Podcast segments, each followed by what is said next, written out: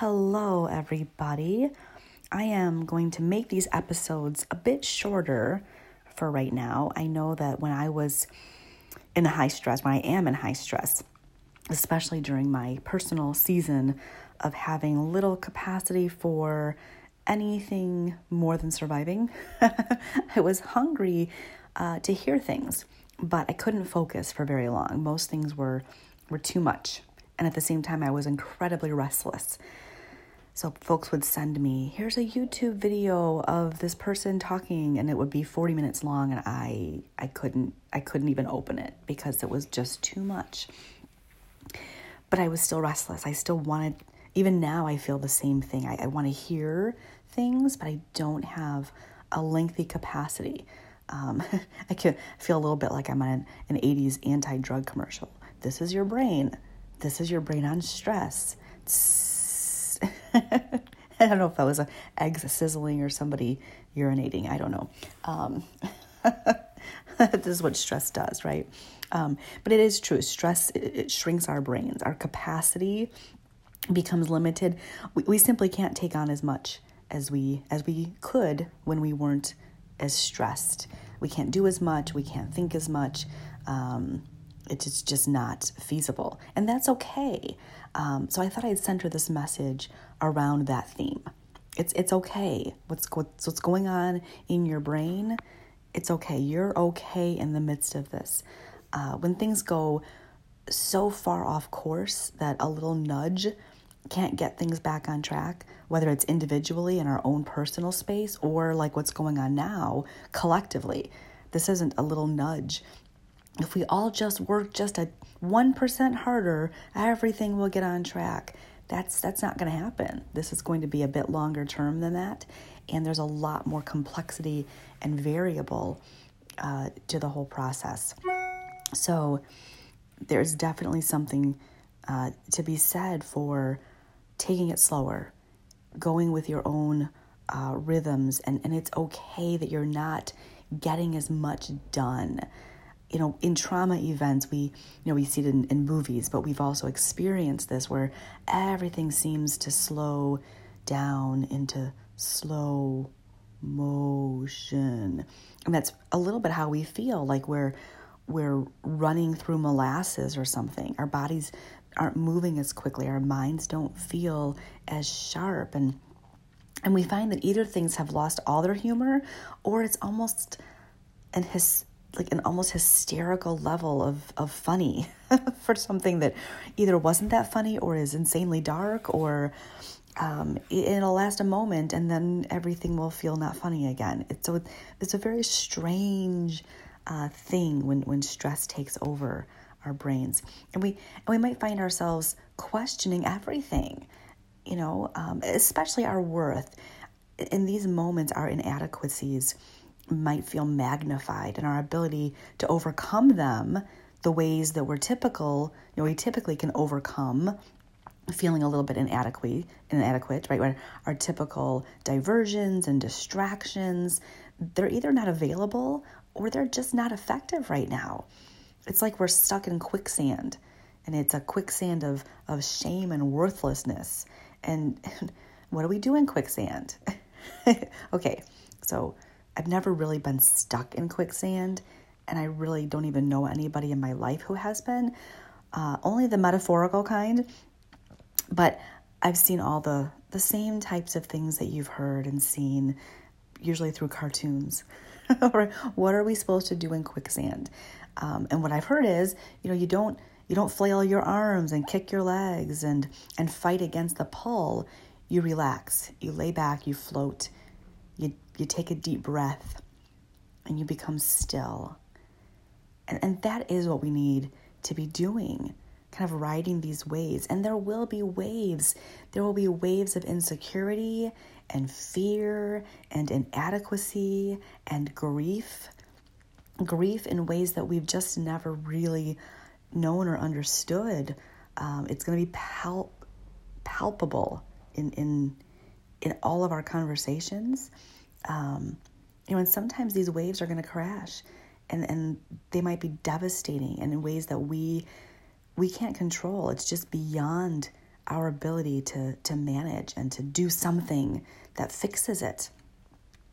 The best we can do is kind of roll with it. And that doesn't feel good.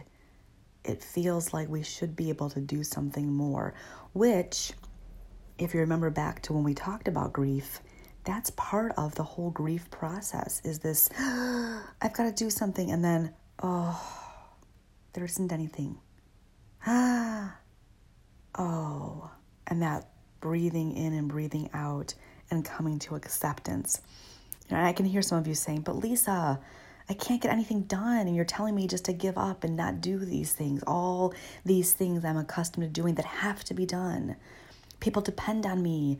I hear friends who are able to do more than I am right now. And then you think, what's wrong with me? Why can't I do all these things? Oh, and I just want to give you all a hug. I hear you. I do. I am, and I'm not suggesting that we all collectively stop. I'm suggesting that we breathe and we do less and we focus and we allow ourselves to be released from our expectations that right now are just unreasonable and unnecessary. And some of those expectations are not just unnecessary now, we're going to find that, you know, they're really not necessary any of the time. We'll modify. There will be things that come out of this will that will help us to modify what we expect of ourselves on a regular basis. But for right now, it is a lot of releasing ourselves from the expectations that we should be able to do all the things that we were able to do a month ago. When I was in my 20s and first battling against my own tide of unworthiness, that heaviness and burden that just felt like I I suck. I'm awful. No one's ever going to love me. I'm I'm not as good as anybody else. I had to unhinge myself from the notion that I was only worthy if I could do all the things or be all the ways or fulfill all the needs. I, I imagined myself as extremely nothing as possible. This is what I did to, to help myself and unhinge it. There wasn't it was like the extreme sense of it. There was nothing lovely about me, or there was no like there was nothing I could do to make myself prettier or more attractive or desirable. Um, there was no livelihood or ability to perform. So I would put myself in this extreme space, and I would say, okay, if I was naked in a desert, because that to me was like the epitome of there's nothing to cling to. There's there's nothing i'm just shriveled and spent and dehydrated and yeah. And i had to ask myself in that moment would i be any more or less worthy than i am in in that space? And in the answer if i was going to believe what i said i believed the answer was no right? I, I believed that there was nothing that would make me more loved or less loved in any moment. So, even shriveled up, naked in a desert, with nothing I could do, nothing I could put on myself to make myself look better or be more um, palatable to the eyes, I was equally as worthy then as if I were to have all the things. And so I would do these mental exercises. And and there's some of that that might be helpful now. Even if that doesn't get done, you're okay. Even if you can't do that, you're okay. You're no more or less worthy in the getting it all done or the not getting it all done. And then, you know, you kind of come to the thought, but but I have responsibilities. Yes we have responsibility. In the midst of my deepest, darkest survival mode season, I had four really young kids who, who needed me. They needed to eat, they needed to internalize their worth, they needed to learn how to be kind to themselves and to each other. And, but anything beyond those priorities were set aside. I sifted life through that grid and I cried a lot in the shower. And I reminded myself that kids don't need to eat every meal as 100% nutritious. If they get adequate nutrition over a three day period of time, they're to be okay. right? I, and I looked at them full in the face at least a few times a day and smiled at them as if they were the only person on earth. Even if my insides in that moment were shriveled and aching and uncertain. I didn't try to be present with them every moment, but if they would come to me in, a moment, Mommy, Mommy, I would lift myself up and pour every bit of energy that I had through my face and out into towards that that child. And then they would toddle off or go off into their own space again, and I would collapse. And I still cried a lot in the shower. and I still and I took a lot of naps. I didn't do those things because they made me more worthy. They were things that helped me fulfill my responsibilities, but I had to prioritize what are my responsibilities.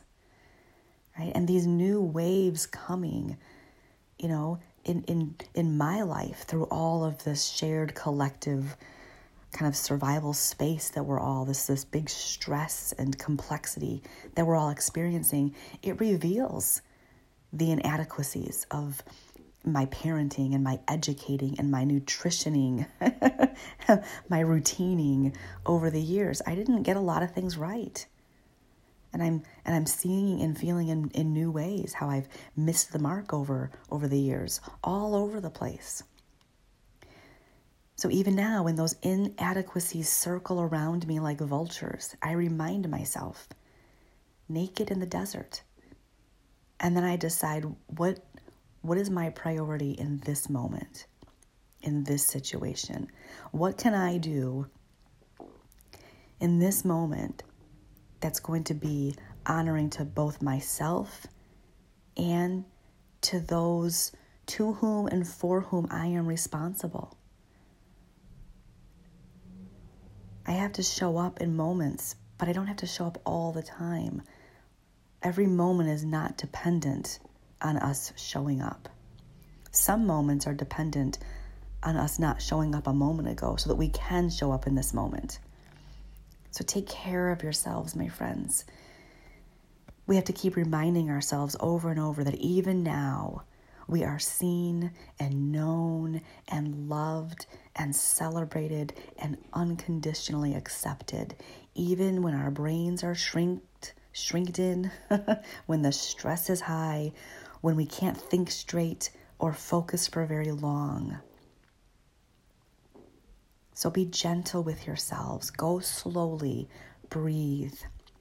And until next time, goodbye.